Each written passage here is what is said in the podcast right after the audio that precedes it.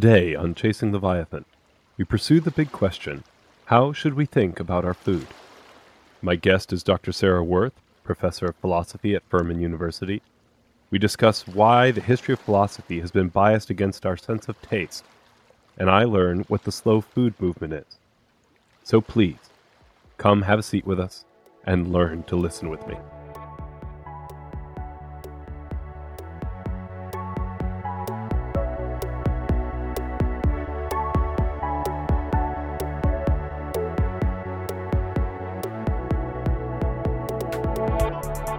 Us a little bit about uh, you, Dr. Worth. Yeah, we're talking about your book, uh, Taste, A Philosophy of Food, um, which is just, I think everyone can relate to this topic.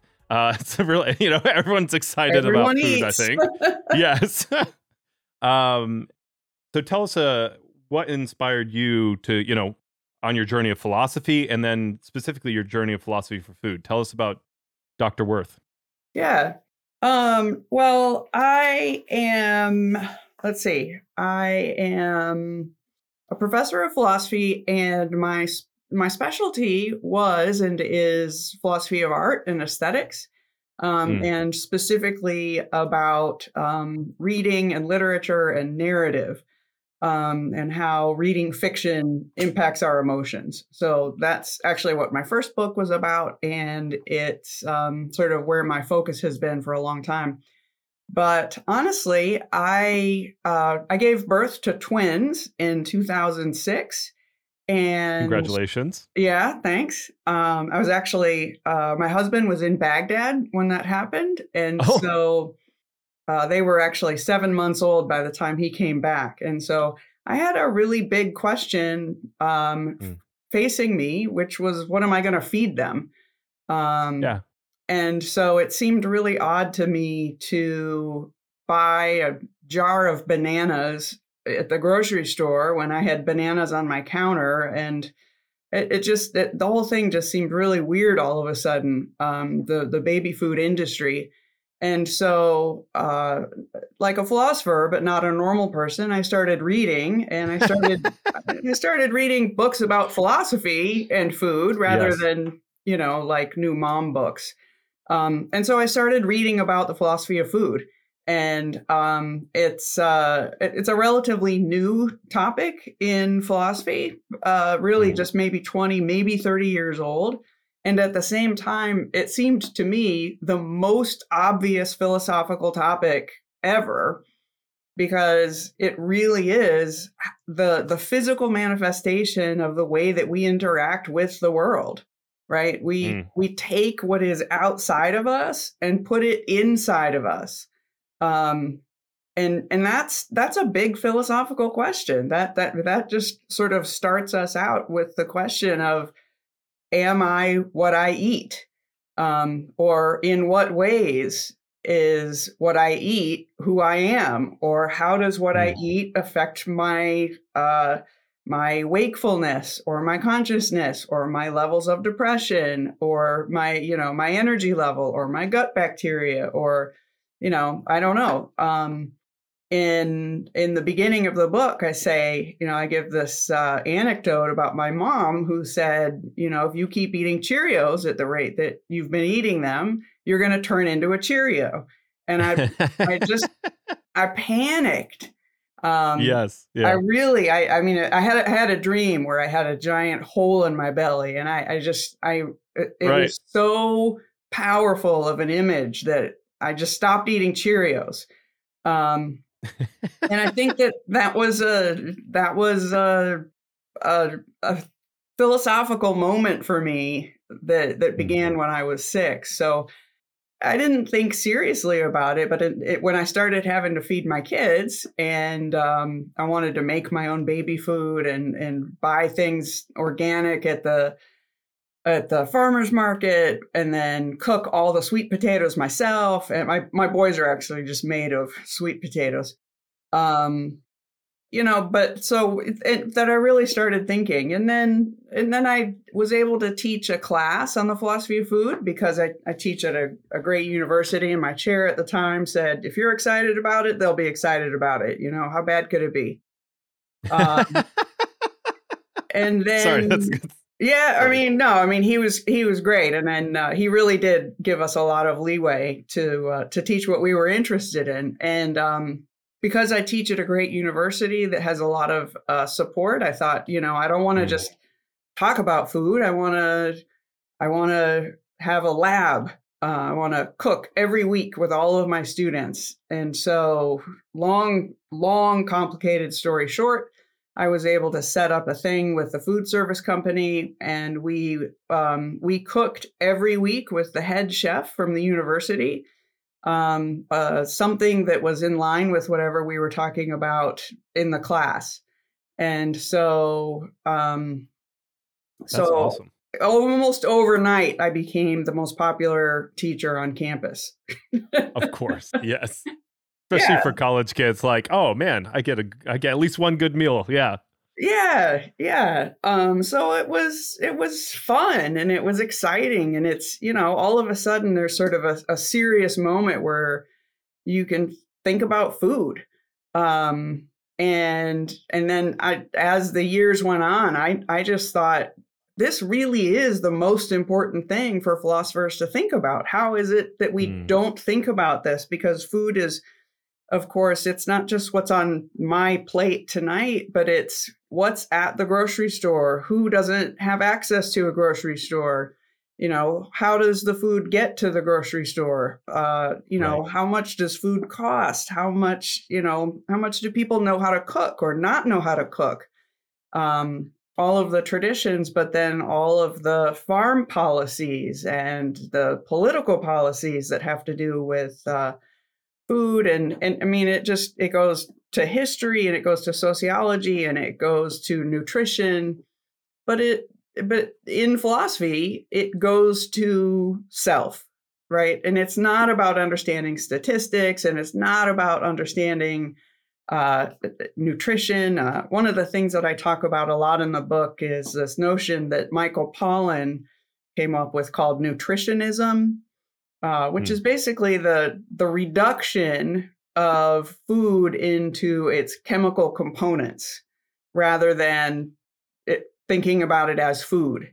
And so right. referring to things like protein and carbohydrates and sugars and you know the the list um, thinking about protein as chicken and beef and pork rather than chicken and beef and pork, which are radically different kinds of substances. Um, you know, we we call it protein and and call it a day because that's some sort of chemical property that we have been pushed into thinking about food as. Um, and if we reduce food into its chemical components like that, um, it becomes a science experiment, not pleasure, not um, you know, I don't know. It's not it's not community. It's not it's not any of the things that food I think really should be.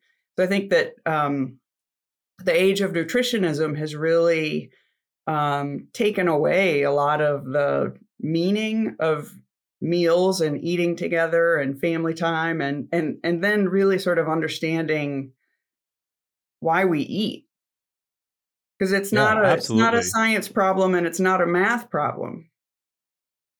Yes, uh, and obviously science and math will play into it, but th- at the end of the day, those are pretty small contributions to what's really happening. Sure. Um, just a, a couple things, and uh, this is one, you know, make sure that we uh, recognize your work. I really enjoyed the book. Uh, very accessible, very passionate, and um, it's kind of a weird compliment, but very earthy you know like of i you know i want to say sensual but it's like of the senses right? Like yeah, it's very well, it uh like yeah. what you were describing um with the food lab in in your kind of teaching method it definitely comes through in the book and so i really enjoyed it.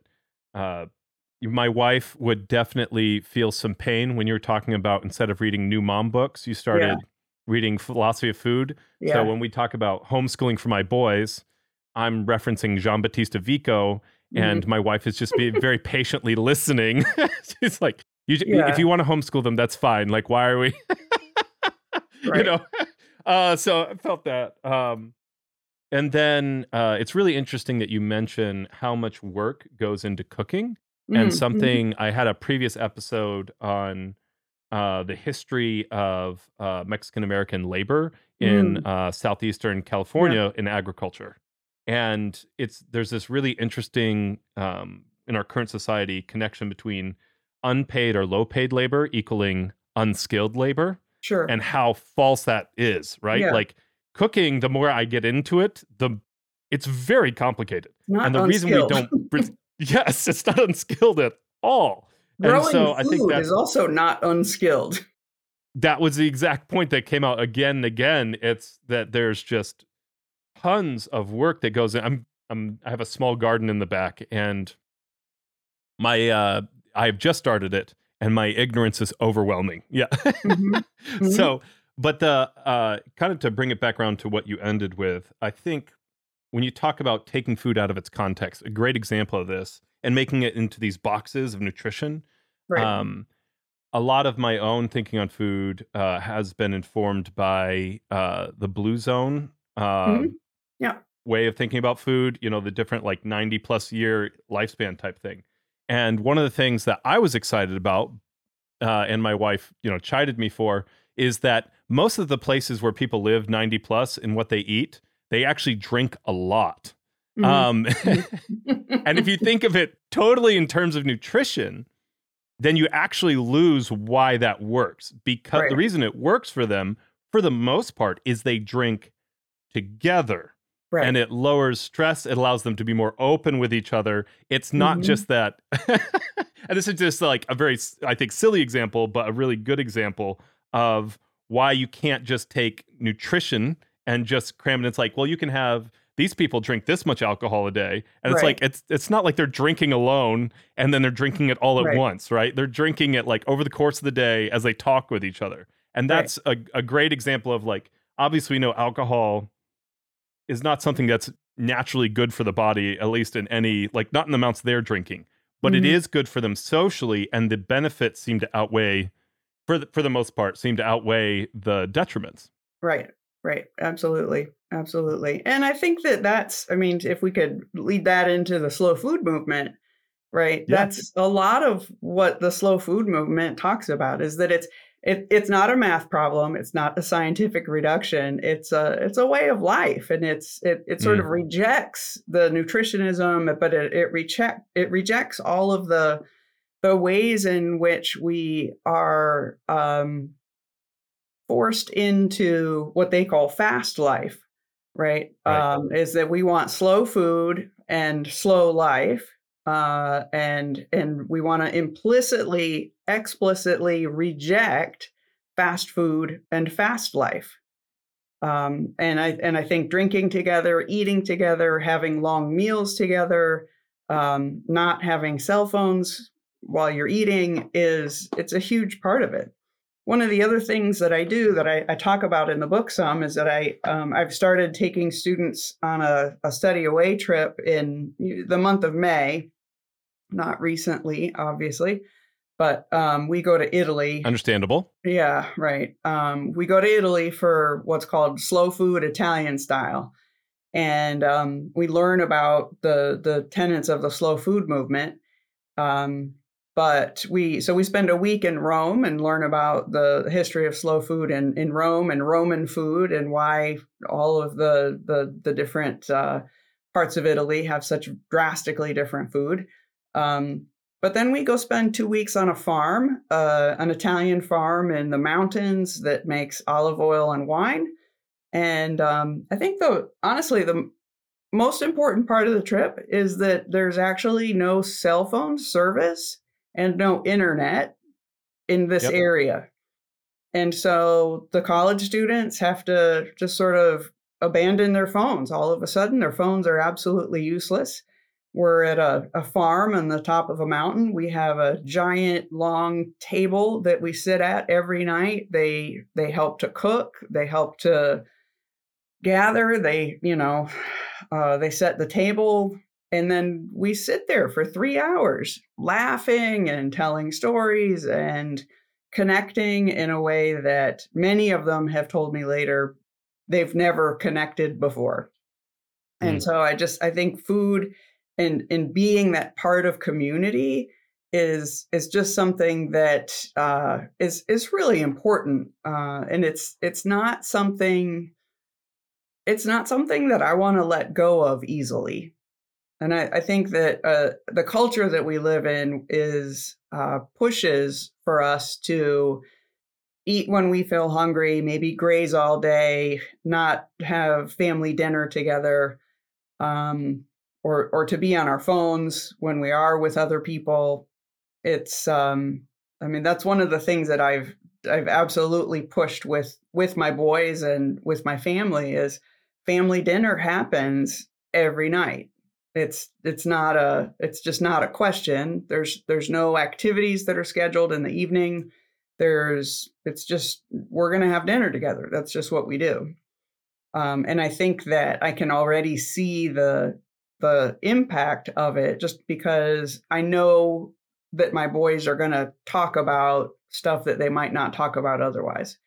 And they have that feeling of home Yes, absolutely. And I think that's you mentioned this earlier and we had talked about this before we began that for me I had gone through a period of depression that seemed uh, seems to have been very strongly linked to, to my diet. Mm-hmm. But I, I think you bring up a great point here is that no matter how well I eat, I do notice it's a multivariate thing, right? There's there's sure. multiple things going on where if I sit down with my family and we have family dinner, which is something we try to do and sometimes fail, but it's something yeah. that we try to do. That also leads to well-being. That also gives yeah. for uh, very important mental, um, uh, very important for mental health. And so, as we talk about this, uh, I, I, think that all kind of uh, one of the main things that comes out of your book, and I think it's the most important, is this way that we have very thin goals as a culture. If I can put it mm-hmm. that way, we have very reductionist goals and so yeah. when we talk about one of the values of our culture is efficiency. And so yes. things like phones at meals, it, why? Well, I'm going to do two things at once because then I'll get more done. Mm-hmm. And it's, mm-hmm. and we don't realize what we're losing because our idea of the good life is very, very thin. It doesn't have right. this full, broad range of, of personhood. Um, right. So yeah, and I, I did want to ask you this um, as as you were going through that chapter. You said there you wanted to rein back in the idea that there were moral implications for slow food, but it mm. does seem like there are some moral implications, even as you're talking about this. Do you feel comfortable discussing any possible moral implications, or maybe places where we could do further work on what moral implications for slow food could be? Yeah. Um, can I can I go ahead and can I read the the uh, um, the manifesto? Absolutely. This yeah. is this is um so I've got I've got the book here and I just wanted to it's it's a you know it's a full page but I wanted to read it just because I feel like it's really important. So yes. um so the slow food the slow food movement came about in 1986 when uh, McDonald's opened the first store in Rome.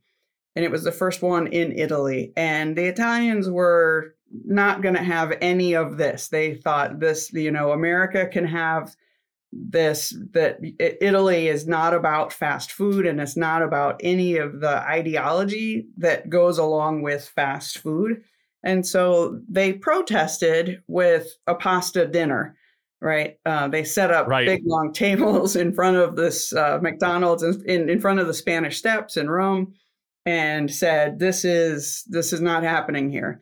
And I can't um, think of anything more Italian. I know. It just, it's, I just, yeah, I, I picture it perfectly. Um, so eventually, after a few years, they were, you know, there were people who came on the name and they came on and they said, look, this is slow food. This is specifically not fast food. And um, so this is the what they what they claim and their sort of their defense of to the right of pleasure in food. They say our century, which began and has developed under the insignia of industrial civilization, first invented the machine and then took it as its life model, the machine that is. We are mm. enslaved by speed and have all succumbed to the same insidious virus, fast life, which disrupt our habits, pervades the privacy of our homes, and forces us to eat fast foods. To be worthy of the name, Homo sapiens should rid themselves of speed before it reduces them to a species in danger of extinction. A firm defense of quiet material pleasure is the only way to oppose the, uh, the universal folly of the fast life. May suitable doses of guaranteed sensual pleasure and slow, long lasting enjoyment preserve us from the contagion of the multitude who mistake frenzy for efficiency. Our defense should begin at the table with slow food. Let us rediscover the flavors and savors of regional cooking and banish the degrading effects of fast food. In the name of productivity, fast life has changed our way of being and threatens our environment and our landscapes. So, slow food is now the only truly progressive answer. That is what real culture is all about developing taste rather than demeaning it. And what better way to set about this than an international exchange of experiences, knowledge, and projects? Slow food guarantees a better future. Slow food is an idea that needs plenty of qualified supporters who can help turn this slow motion into an international movement with a little tiny snail as its symbol. So, um, Yeah. Sorry, so I just that, laughed yeah. at the snail part. I remember being like, "Oh, well, I mean, I could see why you choose that," but yeah, you no, know, it, it's was a surprise. Awesome. It's perfect. Well, so you asked about moral implications, right? And I think that Right. um, I think that slow food. I'm, so I want to start with I am an esthetician. I I'm not an ethicist. Um, and so what I think about is the the taste, right, and the Right. community. Um, and I guess I'm I'm afraid. I don't know. I'm reluctant. We'll just say reluctant, not afraid.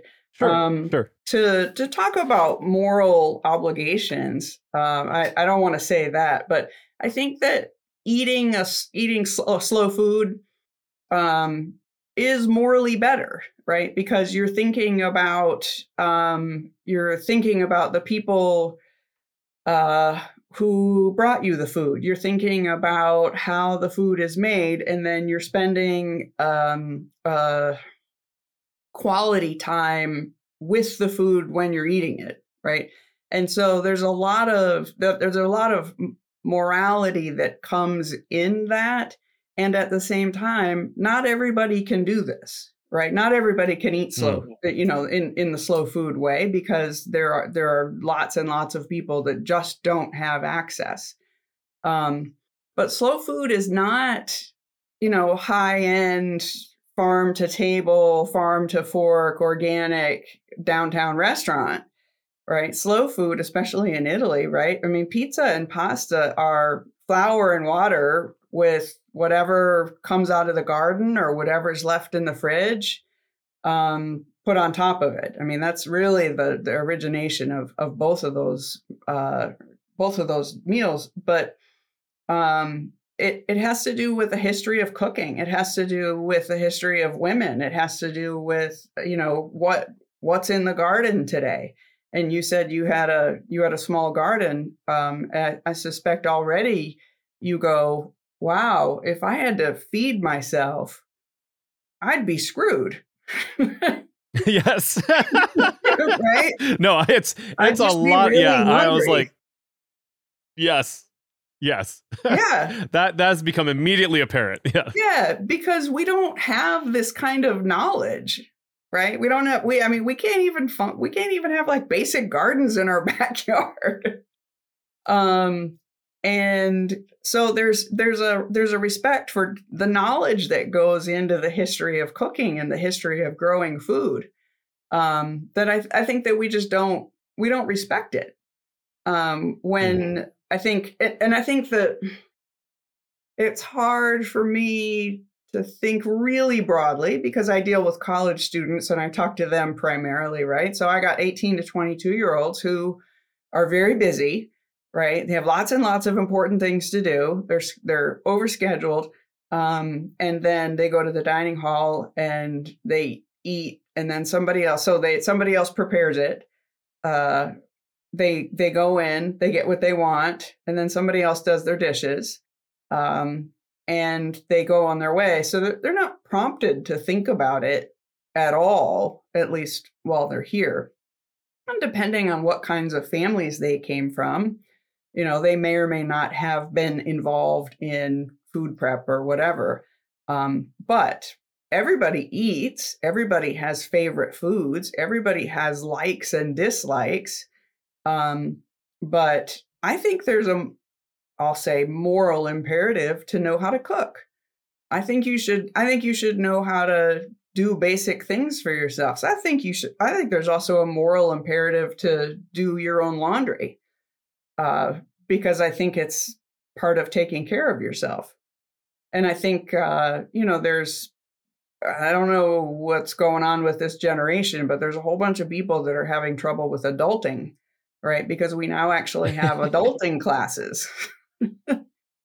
I mean, I've but, not seen those. That's oh, real? Yeah, no, there's adulting classes. God. You should you look online, but there's it's about laundry and it's about finances and it's about waking up with an alarm and it's about what to eat. Um, and it's about cooking right it's about how to mm-hmm. how to actually just do basic things in the kitchen um, and just that in and of itself is so disturbing to me because i don't know i don't know what's happening in american households that would produce young adults who can't show up to a job or can't you know they don't know how the grocery store works or they don't know how to um, you know, balance a checkbook, whatever the sort of uh, modern day equivalent of that is online. I presume none of them have checkbooks, but um, balance a budget. yeah, yeah. Um, but I think you know, food is eating is is such a it is such a fundamental part of who we are, and just dismissing all of the stuff that goes into it because low paid workers can do it for me right is uh is something that we're just that we're really missing out on as human beings and i feel like we're contributing to something um that we are actually not valuing people the way they should be valued we're taking their skill for granted by and we're contributing to systems that continue to take them for granted right. when we mm-hmm. uh, participate in those systems and uh, you obviously can't just withdraw from the world. I mean, you could, you can do the hermit thing, but I wouldn't make that a, a moral imperative. Right. Uh, so it's not that you should never do these things, but being able to, I mean, at the very least, being able to be a responsible adult. If your if your philosophy can't allow for someone to be able to take care of themselves, if they're uh, an able-bodied person, right. being an able, you know, able-minded person seems to be a mistake. Um, you know, it's, it's something. Uh, you know, and even removing it from moral imperatives, the idea of moral consequences seems to come out a lot. Mm-hmm. And so one of the things I, I love even about the way you frame it and the way that comes out and the way slow, you know, slow food obviously is very polemical, you know, to fast life as they call it. Yeah. But there is kind of this very positive l- view of it, right? This way that like if you sit down and eat with your family, good things happen. Mm-hmm. And it creates this and if we and the the problem is, and the reason this is so hard is our culture is against it in America. And besides that, it takes time to see the benefits. Mm-hmm. It right? It takes, like, you have to do stuff like this for months before you really start to see the fruit of it. And sure. it's very frustrating. And you have to make clear decisions to, to do these sorts of things. Mm-hmm. Um, well, so and I think that, yeah, you know, because not every dinner is great, right? Not every conversation at dinner is great, right? Not every yes. night are you going to get your kids to eat what you just spent time fixing, right? Um, but at the same as the time, father of a four and seven year old, yeah. that really hurt. I'm just gonna tell you. I mean, you. You get me, right? yeah, I mean, but it's it's not going to be that way. But you know, at the same time, I think for me, it's a value, right? And it's a it's a it's a value that I say I'm going to do this. I'm going to set up my household so that this is a value and everybody knows even implicitly that this is just what we're going to do. I mean, there are people who say going to church is a value. And so we're going to set up our household so that we do this thing together as a family, even when the kids are crying, even when there's a diaper blowout, even, you know, what whatever, right? Even when it's awful, right? Even when there's a guest minister, you know, it's like this is a value and it's worth doing over and over and over because I've just decided that it's important to me. Um, yes, and, and that, that go ahead. Sorry, go ahead. No, as you to say, as a family unit, you make decisions like this about all kinds of things, right? Um, and eating together can be one. Yes, and if you don't have any of these values, right? If it's just you're constantly separated and constantly on screens, uh, we have seen the studies on that, right? So sure. whether it's you know going to church, going to a mosque or a synagogue, like you look at these sorts of things, um, choosing to do family vacation, uh, right just being willing to look at your culture and to see what values are being pushed on you mm-hmm. and what val and what those values you accept and which you reject and i mean that goes back to just the examined life in in general right mm-hmm. um which is kind of a for me an interesting lead into i, I did want to hear your thoughts I, I loved your chapter on good taste and bad taste mm-hmm. and i'd love to hear your thoughts on the value of taste as a sense yeah. and you know obviously it's it the the cultural production of taste which is a, a different sense of taste right and then uh and also the the prejudice against taste i found that uh, account interesting you know throughout the history of philosophy yeah yeah well yeah so um so there's you know there's few there's food right the sort of the stuff that we ingest and taste which is us and the way that we respond to things individually that we put in our mouths um, yes. And there's preferences for certain things and aversions to certain things. But um, I really do uh, believe that there is a cultivation of taste, um, of what I would call tongue taste, not cultural taste. And that um, it is an epistemological thing that we can develop, right? That we can get better at making fine discriminations about very certain things. I mean, and fine discriminations is a is a word uh, or a phrase that David Hume used in the Standard of Taste. Um, but I think that it very much applies here, where where we can not just eat our favorite ice cream over and over, but learn about things that do have um, uh, very subtle differences in them.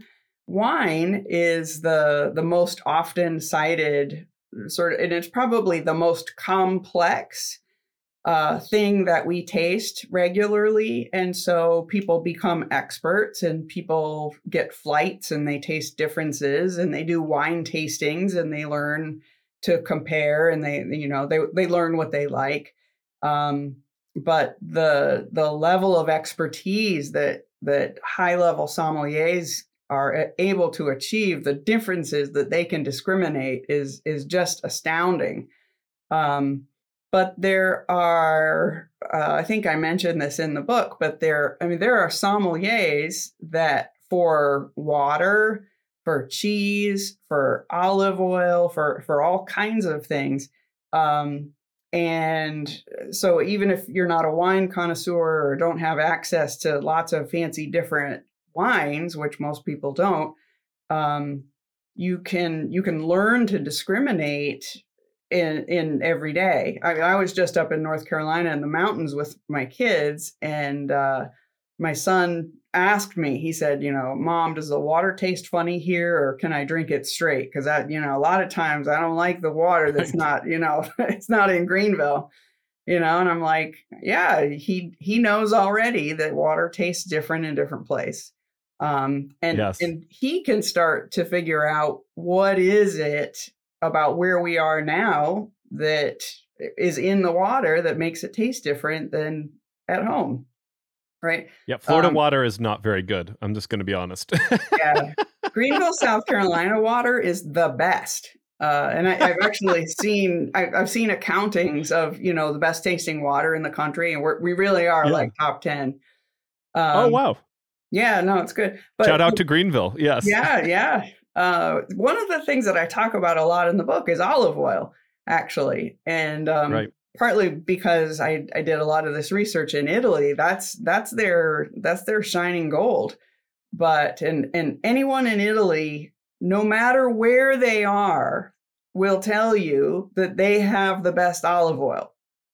And everybody else will say that they have the best olive oil, but really they have the best olive oil. And whether yes. whether you're in east, south, north, or west, that's what they'll tell you, and they will be absolutely confident that it's true. Um, and it's they vary because they they the region varies or the terroir varies, right? The whole climate and the whole geography of where the olives are grown is different. And so the olive oil will be different.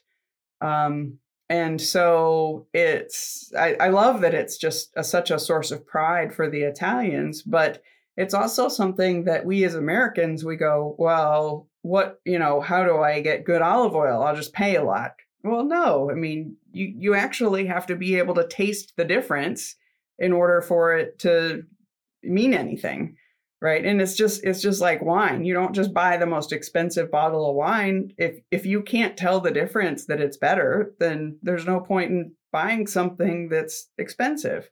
If you can taste olive oil and go oh my gosh that's really good or peppery which is really the the prime uh thing that you're looking for in a good olive oil um hmm. then you should then you should buy it the other thing that's really important about olive oil is that it's uh, it's fresh, right? And so, unlike all other vegetable oils, olive oil is made from the flesh of the fruit and not the seed or the pit. And so it's it's actually like a it's actually fruit juice. And so just like I, I probably wouldn't want to eat orange drink orange juice that's three years old I don't want to have olive oil that's three years old either. I want to I want to know that it's fresh. It doesn't honestly, it doesn't matter where in the world it comes from. I just don't want it to be old and rancid. Um, and since well, that would yes, yeah. I mean, most olive oil in American kitchens is old and rancid. But given that we hmm. don't taste it or we don't know how to taste, um, we don't know, and then it doesn't matter, right? Um, but the there's there's all these health benefits that come with good fresh olive oil that don't come with old olive oil or olive oil that has been diluted with other kinds of oil um, or oil that has been uh, combined with oils from all over the world. Olive oil is the most adulterated substance on earth. And only about 2% of the olive oil that is sold is actually 100% fresh extra virgin olive oil. Yeah, I, I remember I was I remember reading that and just thinking, "You." So right, right, exactly. not not a good day. Um, yeah, absolutely. I I did want to ask you, and you, you mentioned Hume, and then there's this really interesting, and it's a very complex discussion, so I don't expect like a a full explanation of this on the spot.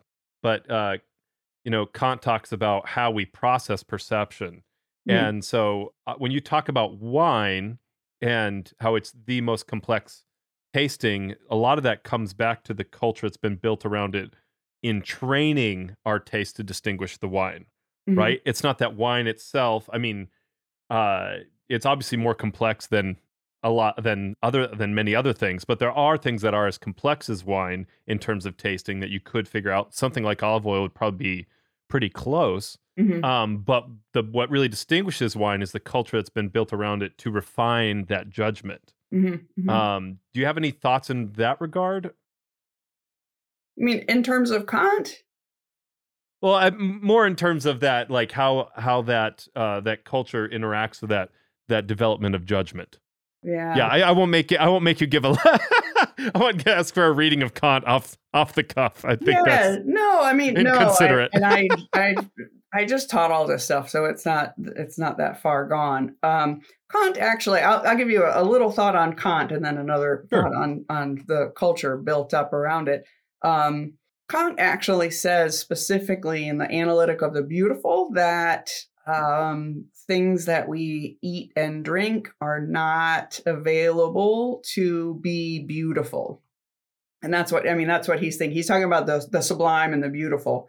Um, right. But he says they can't be beautiful because we don't have any objectivity. We don't have any distance to reflect on it, right? So basically, he says we can't think about things that we eat or drink because they're in our mouths. Um, and so we can only things that uh, things that are beautiful or sublime have to be things that we look at with our eyes and our ears, basically. Um, and so that's part it's part of one of the the history of sort of why taste is not respected all that well is because um, Hume and Kant say you know we can't we can't give the highest uh, appreciation of taste to things that we ingest um, but so so he would he would reject this particular discussion out of hand anyway. But right the the the larger culture around wine we'll we'll say we'll we'll leave it to wine um it does it influences uh the way that we think about it greatly right? And there's a lot of um there's the the sort of um stay at home mom wine culture right? Well um and there's uh i'm working really hard so i need to go drink culture. And there's uh, I, I, mean there's you know there's a right. lot of that. And then there's you know and then there's a lot less sort of sober culture that says you know i don't i don't need this out of desperation right? I'm going to drink it when i can enjoy it. Um but there's um, I think that there's a lot of pressure. Now. In that, I don't know how much uh, how much culture is pushing us to really develop tastes about what we like, right? And I think that um, you know White Zinfandel, which is a, a, a manufactured blended wine that that came out of Sutter Home, I think.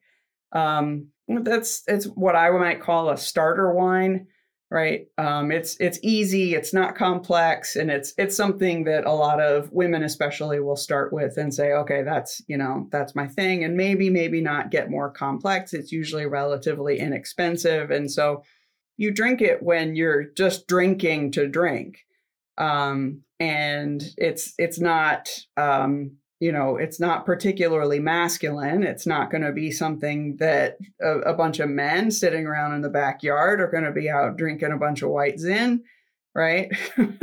There's but part of me now that wants to make that like I don't have an Instagram account, but I want to make that Instagram post yeah, just a, I, a bunch of guys. yeah. Yeah, I mean, right? I mean, it's just not a thing. right, it's true. But but there's the, you know, so there's that that sort of culture, right? But the culture around wine, I think, has a lot to do with class. Um, yeah. You mentioned that quite a bit. Says, right. So I, I can drink the grocery store wine with my lady friends, or I can order a nice glass at dinner, which is going to be a little more. You're talking about 8, 10, 20 bucks, you know, for a nice glass of wine. Or I order a bottle at dinner, which is even more. And then above that, it's I'm interested in tasting, right? I'm going to go to the Biltmore estate and do a wine tasting.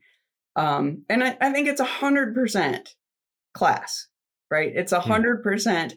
I have access to these slight variations of flavor that maybe I can detect, right? And maybe I'll go buy a bottle if I'm at the Biltmore house um, or wherever. That's what's close here. Yes. Um, yeah. Well, and you you mentioned all this, and I think one of the things you you talk about locale quite a bit, and class becomes a bigger issue the further you are from the locale. Sure. Right, because it like wine in Central Florida it becomes much more of a, a class thing because it's the vineyards in in Florida are not like you know like that's someone uh, who's like reaching out and has access to wine from California, wine from right. Italy or France versus like if you live in France and you live in the countryside, even if you're you're going to have access to probably a better quality of wine just by sure. virtue of where you live. Yeah. And what they would call table wine, right? Just sort of the the stuff we have laying around is is better than most everything that we have here. Just because they make it there. Right. Right. Um, and so that's, you know, yeah, it, it's really fascinating. And I think that discussion about, you know, terroir, um, just butchered that, but terroir, but, uh, terroir. Uh, thank you. Um, and, and locale is, is really fascinating. And the way that, um, you know, like as we become more globalized, uh, it just creates further inequities and clear disparities between classes on in what they have access to. Sure. Right. Um, and uh, so and that's what you're referencing in terms of like, uh, I think you mentioned how aristocrats, uh, as wine kind of came out, had more access to. This is in your discussion of bad taste, I believe. Mm-hmm. They had more access eh, because they had more time. They had more free time and more time to you know kind of fritter away. And so uh, that became kind of this idea of of bad taste that they were like they weren't constrained by any kind of good goal with it. They would just just kind of experiment and just rely solely on the pleasure. Right. Yeah. Yeah. And that's uh, you know something you can do when you've got money yeah that, that uh, discussion seemed to me uh, especially interesting and you you mentioned and i'd love you just to, to talk about this that we don't need um, uh, you talked about philosophy often focuses on how to constrain pleasure, and you said, uh, and I I don't want to misquote you here. I, I should have brought it up, but I don't want to go digging for it. How you don't think that that's really a great way to go about it is to focus on the on constraining pleasure. Mm-hmm. Can you talk a little bit more about that conclusion for you? Yeah, I think that um, I think that philosophy has a history of uh, demeaning the body right specifically right? Philosophy is all about what you know what can we think about? What are our moral obligations? What you know how do we how do we produce consciousness? Um and i think bodily experience uh is it's associated with women for one it's um it's associated with basically um inebriation and sex right? So those are the two things that uh, philosophers think that the body really does right? So you feed it in in order to just keep consciousness going but um, the the real risk of losing control losing rationality is with inebriation and sexual pleasure and so I think that those are the those are the things that I that I have found in the history of philosophy where they just go body is bad, the body is bad, the body is bad, it's dangerous, it's you know, it's subversive, it's you know, and then one of the things that I I don't find in the history of philosophy is you know, any sort of discussion of the embodied experience of being pregnant and giving birth right? So, I mean, that's not something that philosophers have historically talked about, but obviously it's something that we've done for centuries. And if we haven't, then we wouldn't have been here. But. I mean, that in and of itself is an incredible phenomenological experience, right? To grow another person in your body, right? It's it's amazing and and then to get that little person out and then to watch that little person grow right? And they grow proportionately and and you know because you have small ones right? Is they you put them down for bed one day and the next night they're act you know the next day they're actually just bigger right? How does yeah. that how does that happen? But they're they don't grow you know unpro- improportionately. They they just they grow and they get bigger and bigger overnight. And right that this experience is, is, never talked about in terms of bodily pleasure right? Breastfeeding certainly isn't talked about in terms of bodily pleasure.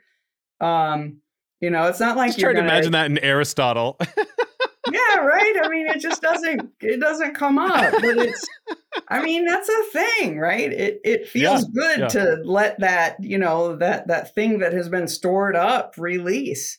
Um and but what philosophers do talk about is how getting drunk is going to destroy our capacity for reason. And I, I don't i mean i don't know sexual orgies which is somehow this other thing that they talk about quite a lot is is, ma- is going to make us lose our sort of physical boundaries. Um and i just think i you know i think it's i think it's crazy but it but then the other thing is just sort of what happens when we overindulge in food right? And so for philosophers it, it often becomes a it's a it's a moral problem that you get fat right or that you that you're overweight or that what you're eating is causing you to not be rational right or even causing you to be depressed um, i mean i i think you know we have uh uh an epidemic of obesity in our country that could be uh, helped, I'll say, with some radical changes in diet. And most people would say, I would rather continue eating the way I eat and die earlier.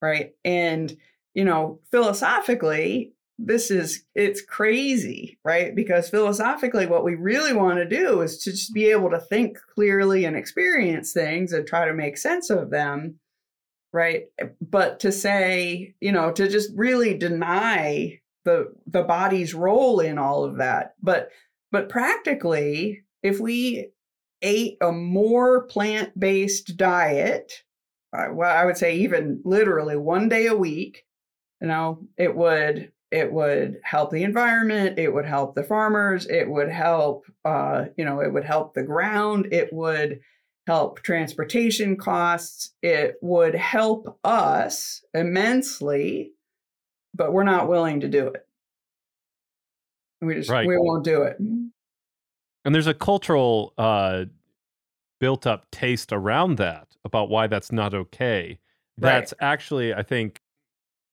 has some moral implications that I think are unhealthy. But that's that's uh I understand it, it becomes very complicated because you think about access and things like that, and I understand that. Yeah. Um, I have to reference this because I remember reading uh, the perfect example which you're talking about in regards to uh, that focus on being rational and all this. I remember reading when I was around like 16. I was just getting into philosophy, and I was reading like a, a history of philosophy, and it was talking about Aristotle's prime mover mm-hmm. and uh, that what the per- most perfect being in the world is the one who just sits there and thinks. And right. I was like, even at 16, I was like, that's awfully convenient for Aristotle to say that that's the greatest being of all time. It's like you really like to think, and man, you know who's really perfect is the guy who just thinks all the time. I was like, yeah, that's seems a little self gratifying. Yeah, like, thinking, thinking about thinking. Yeah, I remember that. Yeah. I like, mean, uh, okay. I mean, and that's, you know, he's part of the the groundwork of philosophical, you know, philosophical thinking is that we are disembodied minds with bodies that, you know, we just kind of have to drag along with us. But I just I just think that that's that's really short-sighted. And I don't understand yes. why more philosophers haven't said, "Hey, this is really dumb." right, you know, it's like actually we're yeah, in yeah. bodies, not incidentally, but always and necessarily. Yeah. Right. Yeah. And what we eat, the quality of what we eat, how much we eat, who with we eat, you know, it all has an impact on how well we think right? And we i mean it's there's all this discussion about we have to feed school children so that they can do basic things in school and if they're hungry they're not going to learn anything right? But when Generally when do speaking, we have yeah. those discussions about adults right yeah and well then, and we know, probably should have more discussions about sorry go ahead yeah, well, but you graduate to philosophy and and then they say, "Oh, the, the body doesn't matter at all. right. like what just happened? Um yeah. also I can't help but, you know, I have to ask, is the next book a phenomenology of pregnancy because that would uh, be cool. No, no. I, I mean, there are there are actually a few articles I read about it, but I I, I don't honestly think that I have um I don't I don't have any really profound thoughts about pregnancy other than damn that was cool. Like that was way better than I thought it would be. I I loved being a, pregnant yeah. and I loved having hmm. little kids. Um, and I, you know, it, it really was just it was amazing to me to just watch that happen. But no, the next book is a is called Drinking and Thinking. Actually, it's about um, things that we drink, uh, including tea, coffee, wine, spirits, beer, and how culturally all of those things are um, really, really different and how they do different things to us cognitively.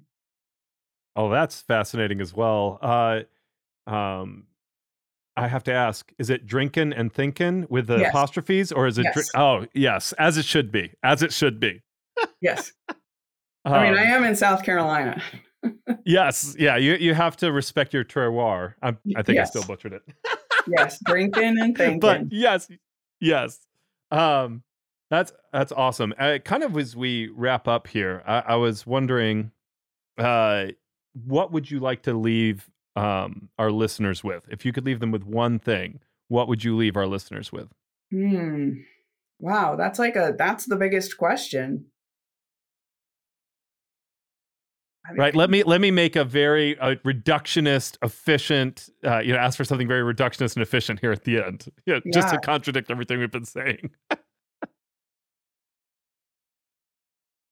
you should you should travel maybe that's mm. maybe that's it is is uh you know traveling and you know finding uh finding food in another culture or in another community is an incredible way to go out beyond yourself right and so mm. even if you if you go to the the next state um you don't have to go you know to another continent but you you you just go to another community.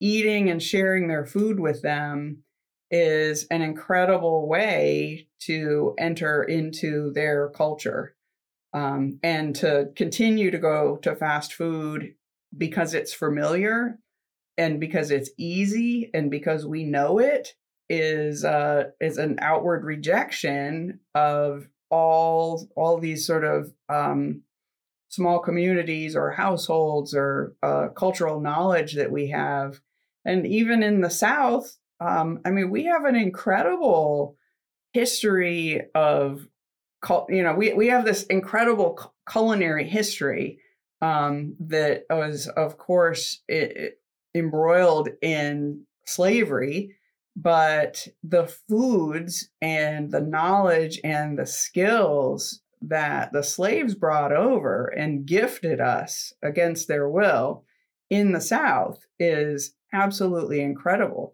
Um, but to be able to go to a culture and to share their food is it's an it's a way of respecting, but it's also a, a way of coming to know other other people and other lands.